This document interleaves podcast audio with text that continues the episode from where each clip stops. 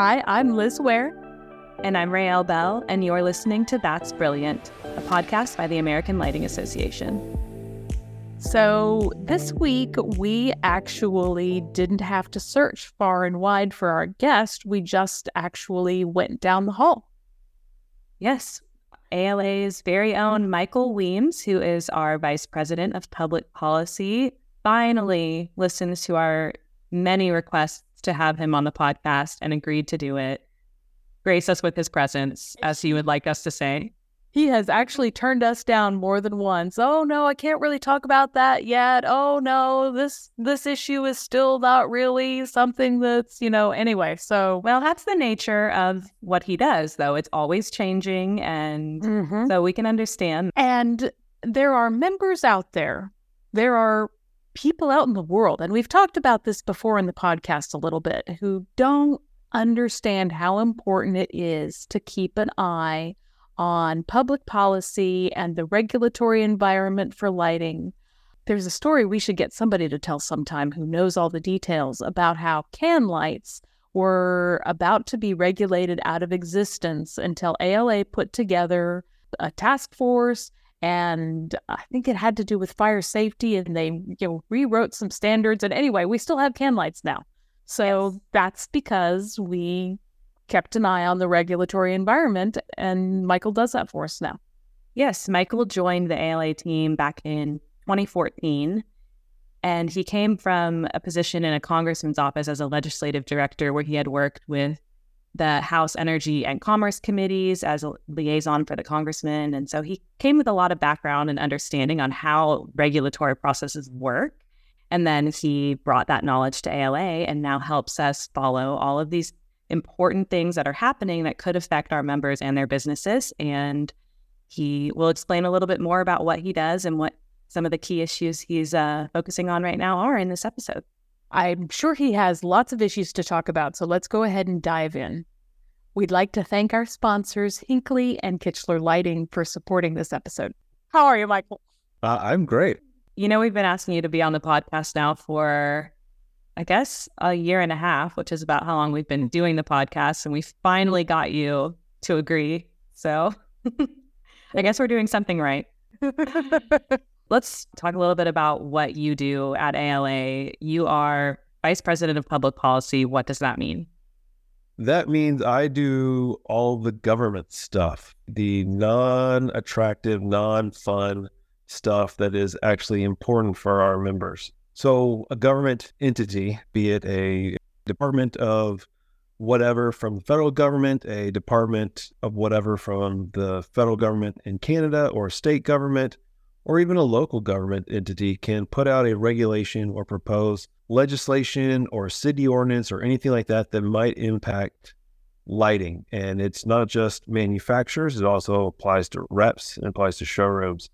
And my job is to know about it and then read it, consume it, understand it, and then pass it along to the impacted parties within ALA and help them understand it let them figure out how it's going to impact their businesses even more so. And then if there's the opportunity, respond to that government entity and convey hopefully a, a unified message from ALA's members on, on how we can support it or how we think that it can be improved to allow for more ALA members to do business in a positive way and sell more lighting products.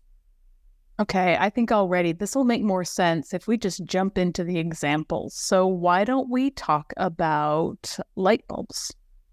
Light bulbs, great. you know, light bulbs are, are a tricky issue to talk about because there's so much different terminology as it relates to light bulbs. If you're a consumer, you walk into a showroom and you say, Hey, I need a light bulb. And that's all fine and well. The showroom staff will walk you over and they'll sell you the light bulb. But in the industry, we don't call them light bulbs. We call them right. And and that's that's something that I think there's room for improvement on when it comes to lamp terminology. And and it's part of a bigger issue that, that we're working on as we move beyond incandescent and halogen and CFL products is looking at lamp terminology and standardizing lamp terminology. What does it mean? What is bright white, daylight, dim light, this, that, and the other? Trying to standardize all that terminology so no matter where you go, what manufacturer you're looking at, you'll see the same terminology. If one says daylight, it means this specific set of metrics. If it says something else, it means this specific set of metrics. If you buy a product from manufacturer A, it will be a 2700K and it'll say, you know, daylight. But if you buy it from manufacturer B, at daylight, maybe 5000K. There's no consistency there. And, and so trying to work with IES, NEMA, and some other lighting organizations, trying to standardize that terminology. Well, let me jump in for a second here. So, if you're a consumer, let's say you're seeing the bulb and it says, I don't know, bright white or it says warm white or whatever it says. But if you know to look for the Kelvin number of the bulb, that is going to be consistent. So, is that right? That's true. Like Kel- Kelvin is Kelvin is Kelvin, right? So it doesn't matter where you go. If, like I said, manufacturer A says 2700K, if you don't like manufacturer A and you only want to buy from manufacturer B, as long as you're buying that same Kelvin, then you'll get about the same deal. Now, there's a lot of other metrics that we know on light, of course, color and things like that, that will ultimately impact that as we advance beyond the consumer's understanding in Kelvin. I think color will be the next thing that we try to educate consumers on. We have a lot of work to do there. I just, yeah, I just wanted to interject a little bit that you can short circuit some of this confusion just as a consumer by knowing a little bit about Kelvin. Refer to previous podcasts. We will put the link in the show notes. Yeah. And if you, okay. and if you want more than Kelvin and you want to dive into color, I think there's previous podcasts on TM30 and things like that. That that'll give you a whole lot more information. There are, but we don't want to scare people. Just listen to it like 10 times, and by the 10th time, start to make sense. No. Okay. Beyond, but beyond, you know, standardizing terms and that sort of stuff, well, another thing we have to do is is we have to educate consumers with in showrooms too, and, and maybe some manufacturers and third party vendors coming out of China of where we are in the landscape of the lamp marketplace.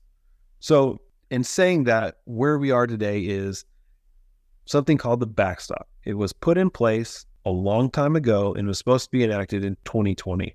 Because of different administrations and changeovers and that sort of stuff, there was a, a delay in the backstop being implemented. The backstop says that if the Department of Energy doesn't issue new efficiency regulations for lamps, then this backstop is triggered. And what the backstop says is that if you have a product that does not meet 45 lumens per watt, then it is no longer permissible for sale. This is not a light bulb ban. This is not a lamp ban. This is a a sales ban, meaning you are prohibited from further sales of this uncompliant products. However, what you're talking about is what we are going to hear in common parlance as the light bulb ban. This is what That's people right. mean there's, when they say that. Countless number of media. You're exactly right, Liz. There's countless number of media articles out there calling this the light bulb ban. That being said, we are where we are today. And the backstop was implemented by the Biden administration at last year. It came out in April of last year, and they said that we're going to give manufacturers six months to import all the products. And then on the end of the year, on December 31st of last year, manufacturers can no longer import these products. And as that six month period went on, the Department of Energy stepped up its enforcement. So the, the, the window to import products, while it was the same, your freedom to do so got a little bit more narrow and narrow and narrow because they're trying to phase out these products. Phase two kicked in and said, hey, now it's the showrooms and the distributors' opportunity to sell through their product. And that period ended on, and same thing, it stepped up enforcement as the months went on. And that, that ended on July 31st of this year. So on August 1st, what happened? So anybody that had incandescents and halogens, and that's really what's caught up here in this 45 lumen per watt threshold, anybody that still had that in inventory, that's now considered abandoned inventory. So 45 lumen per watt threshold, if you're a showroom that, that has a product that doesn't meet that threshold, what do you do with that product? Well, the Department of Energy will, would encourage you to destroy that product. Beyond that, I, I think the thing to know is that not all of that product that you're sitting on is necessarily now banned from sale. There are 26 exceptions to the general service lamp definition for that 45 millimeter watt threshold. What are those 26 exceptions? They're available on the ALA website, and there'll be a link in the show notes for this so you can go and find that document. There's also 16 more exceptions for the general service incandescent lamp definition, and those exceptions will also be in the show notes. So, in general, your normal A lamp is probably a general service lamp, but Oven lights aren't included. Little bitty halogens with pins on them aren't included. There are lots of little different specialty kinds of things that are in this list of exceptions that we're going to link to. You know, appliance lamps are the first exception under the general service lamp list. So yes, your your lamps that go into your ovens, your refrigerators, things like that. If, if it's not an LED refrigerator, then this is probably going to be an excluded product. One thing to also keep in mind is, is that we're talking about products that are less than 310 lumens. All this information, I know we're, we're talking a lot of different things. Liz brought up pin based. You know, one thing that comes to mind is like G9 products, pin based product that's excluded from the 45 lumen per watt backstop. So all this, like I said, it will be in, in the link on the show notes. Beyond that, ALA is coming out with a one pager. The draft is in process right now. We should have it out by middle of October at the latest. It's a document that will be designed to educate consumers, but it's also there to help showrooms to understand what they have in inventory, what's still allowed for sale. ALA is not doing to educate consumers. The showrooms can further educate consumers with this document. So it's coming. It's in the works. This is a, an idea that was brought up by members, and it's something that, that ALA is excited to, to bring forward and put out yeah, that'll be a huge help, I'm sure. And we'll have it on our consumer facing pages as well. So we have all this kind of doom and gloom language about the, you know, banning light bulbs. So, like, what's next? Are there more regulations that are going to affect what's available as far as lamps and light bulbs go? More doom and gloom. so, what, where do we go from here? So, the 45 lumen backstop is 100% in effect, no questions about it. What comes next? DOE not being restricted by Congress at this point, has moved forward with the next phase of efficiency regulations for general service lamps. I think that regulation will will come to fruition by the end of this year. What's in it right now is a formula or a set of metrics that looks to set the next efficiency level for general service lamps above 120 lumens per watt, closer to 125 lumens per watt. This will effectively now eliminate compact fluorescent lamps from the marketplace. So we've checked off incandescents, we've checked off halogens, now we're checking off CFLs. CFLs, their share of the marketplace is pretty minimal as it is anyway, but this will totally wipe it off the marketplace. The question here is how long will, will manufacturers and showrooms have to sell through this existing product because of the way this efficiency regulation in the draft phase is worded, it's not going to be another sales ban. It will be a sales prohibition. It'll just be an import date by manufacturers, and then Stros will be allowed to sell off uh, remaining product. Where do we go from here? So we, we've gotten rid of those other three products. Where do we? What are we left with? We're left with LEDs, and and this is important, and I can't stress this enough. Is there's a lot of stuff out there about LEDs, good, bad, and indifferent, and and I want to say that LEDs are good. LEDs are the future of the lighting industry. They've been the future of the lighting industry for a few years now. And they're coming in at a cheaper cost every day. Their functionality is just blowing the minds of what's capable in a residential setting, in a commercial setting. The energy savings that we're seeing from these products is substantial. There's questions about health, there's questions about dark skies. And, and I say that all of that comes down to the proper application of lighting. And our showrooms and our ALA lighting designer members, they are great at, at educating the end user, the consumer on the proper application of lighting and making sure that we're not just shining our outdoor lights straight up into the sky, that we're pointing them down, that we're using the right color temperature at the right time of the day. You know, we we have programs that we're working on about, you know, better light, better sleep, about light for the aging eye, all this stuff that's out there to help people understand the relationship of lighting and health. And the more we do this research and the more we get this information and put it out there, the more I think people will understand that LEDs are the solution from an energy saving standpoint and from a you know just an overall lighting standpoint, and they're not the problem. Absolutely. We've got some other good episodes that touch on those topics that we can link as well. We'll get back to our conversation in just a minute, but first, a message from our sponsors.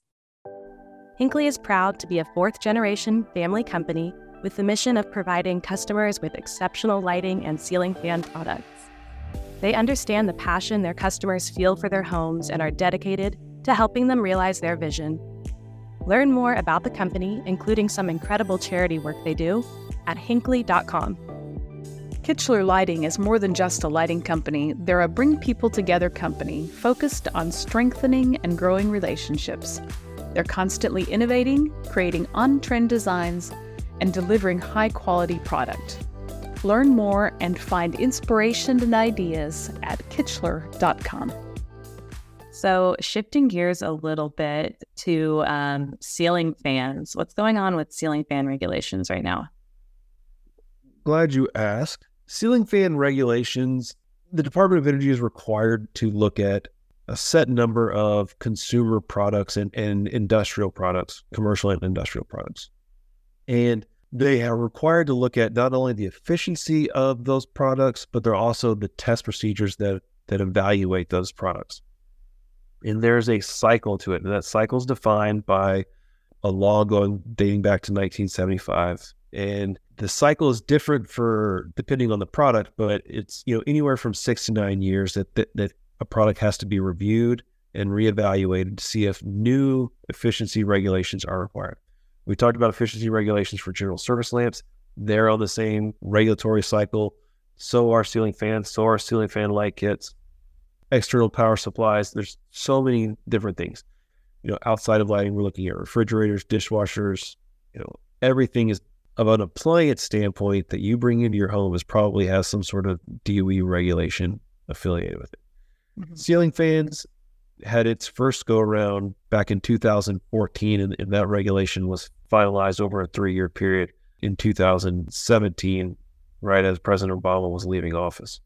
That regulation took three years to go into effect. And moving forward now, we're into the next phase, the second round of regulatory review for ceiling fans. We've done all the initial phases, and DOE put out a, their proposed rulemaking to increase the efficiency on ceiling fans.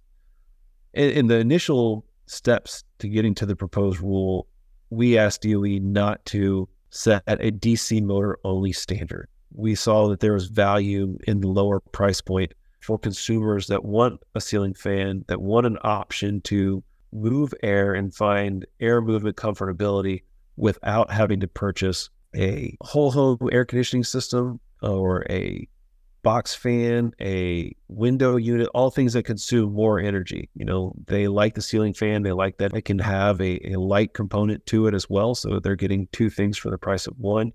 As we got into the proposed rule, it became very clear that DOE heard us. They listened to ALA and, and they said that, hey, yes, lower price point consumers definitely still need that utility. And so for certain products, they did not propose a DC motor only standard as we reviewed the proposal further and looked at consumer data, we realized that our argument was too narrow. We saw that there actually is a need for protecting consumers in the lower, middle, and fixed income segments.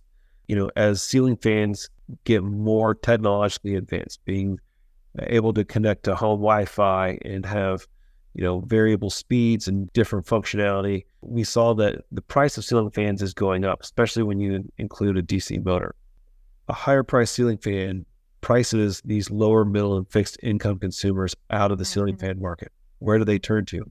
Whole home air conditioners, box fans, window air conditioning units.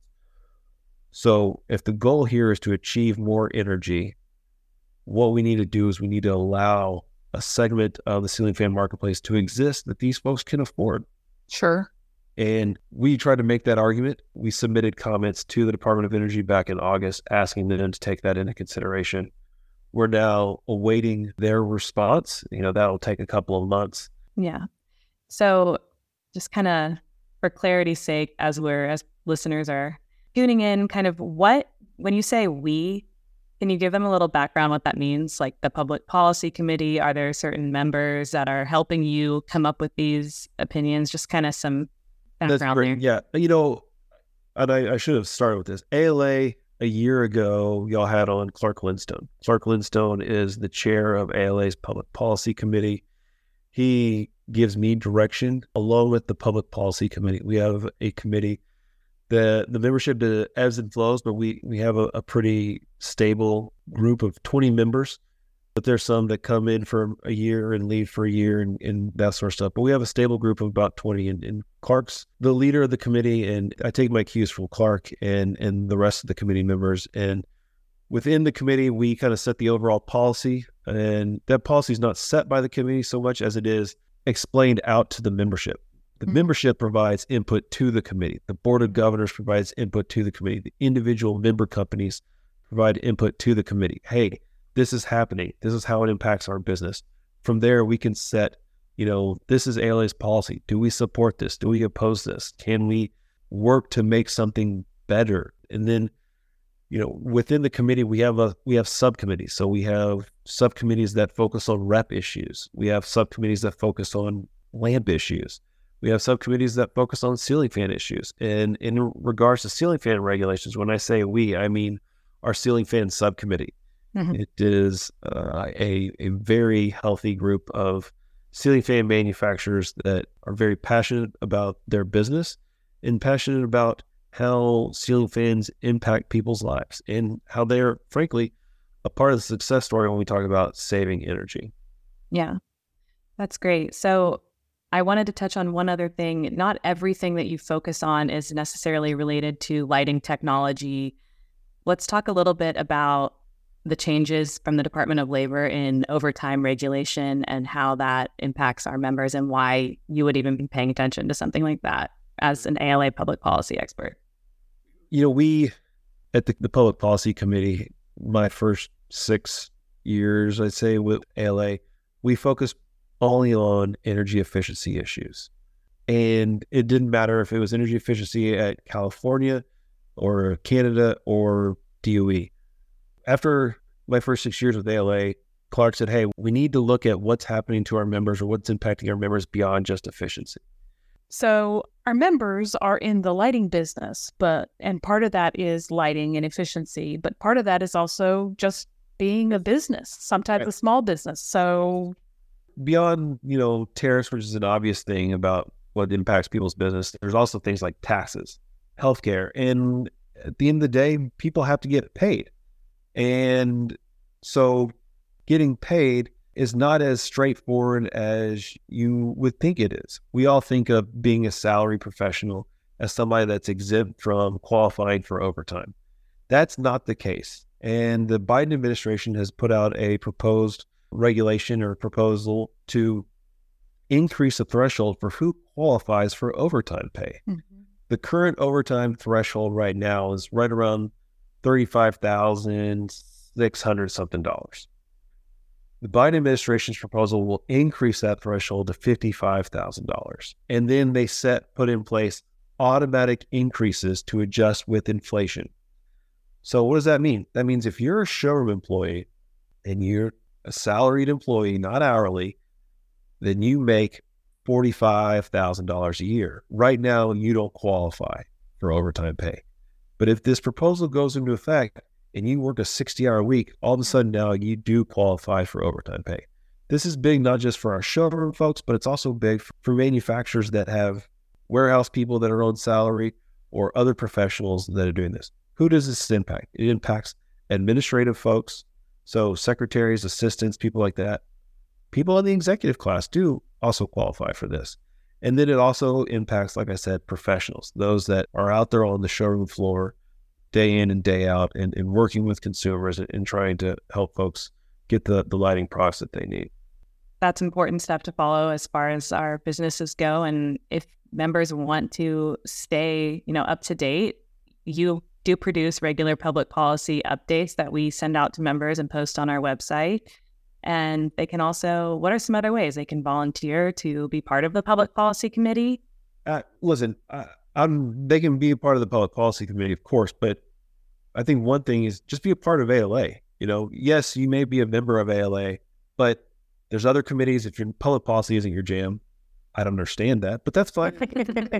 um, but it is not. You know, we have all kinds of committees that you can come be a part of. You can attend ALA conference. You can get involved in all of our educational content. There's other ways to get involved. But if you want to learn more about our public policy efforts, then yes, the committee meets twice a year officially. We meet at, at both Lightovations in January and June, and then we can we meet via Teams or Zoom calls at various times throughout the year as the need arises. The subcommittees meet not on a regular basis, but again, it's as the need arises.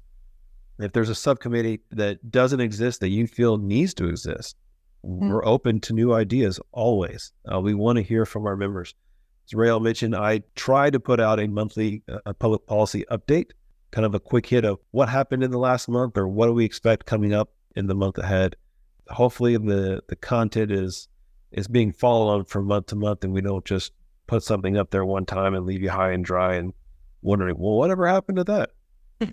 so I think there's a lot of good stuff that, that ALA is doing and, and just getting more involved is a great way to get more out of your membership. And, and I hope that, that that brings you to the Public Policy Committee.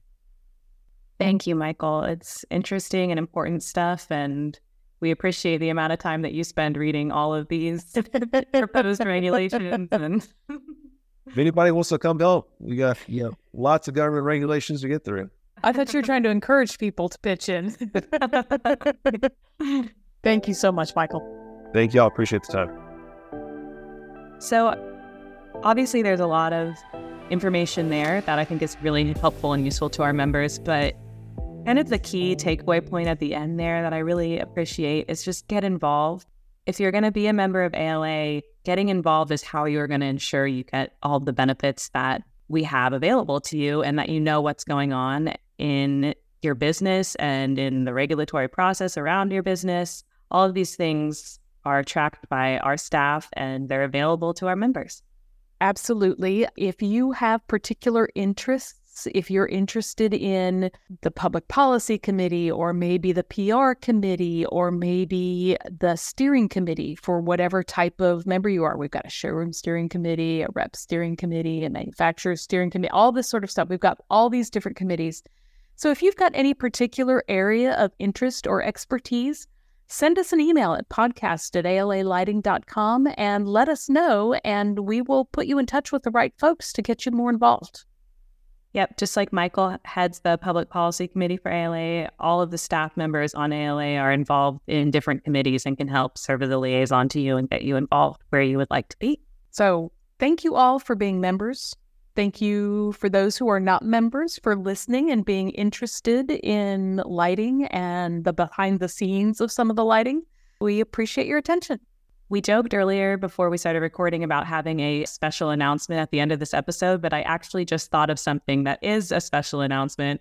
and if you stuck around long enough and you're still here listening, you're in luck because the registration for our 2024 ALA conference in Palm Beach, Florida, which is September 22nd through 24th of next year, 2024, has opened. And this year we have a really kind of exciting and different early registration drawing that we are doing. There's going to be a prize if you register by November 30th of 2023 for next year's conference.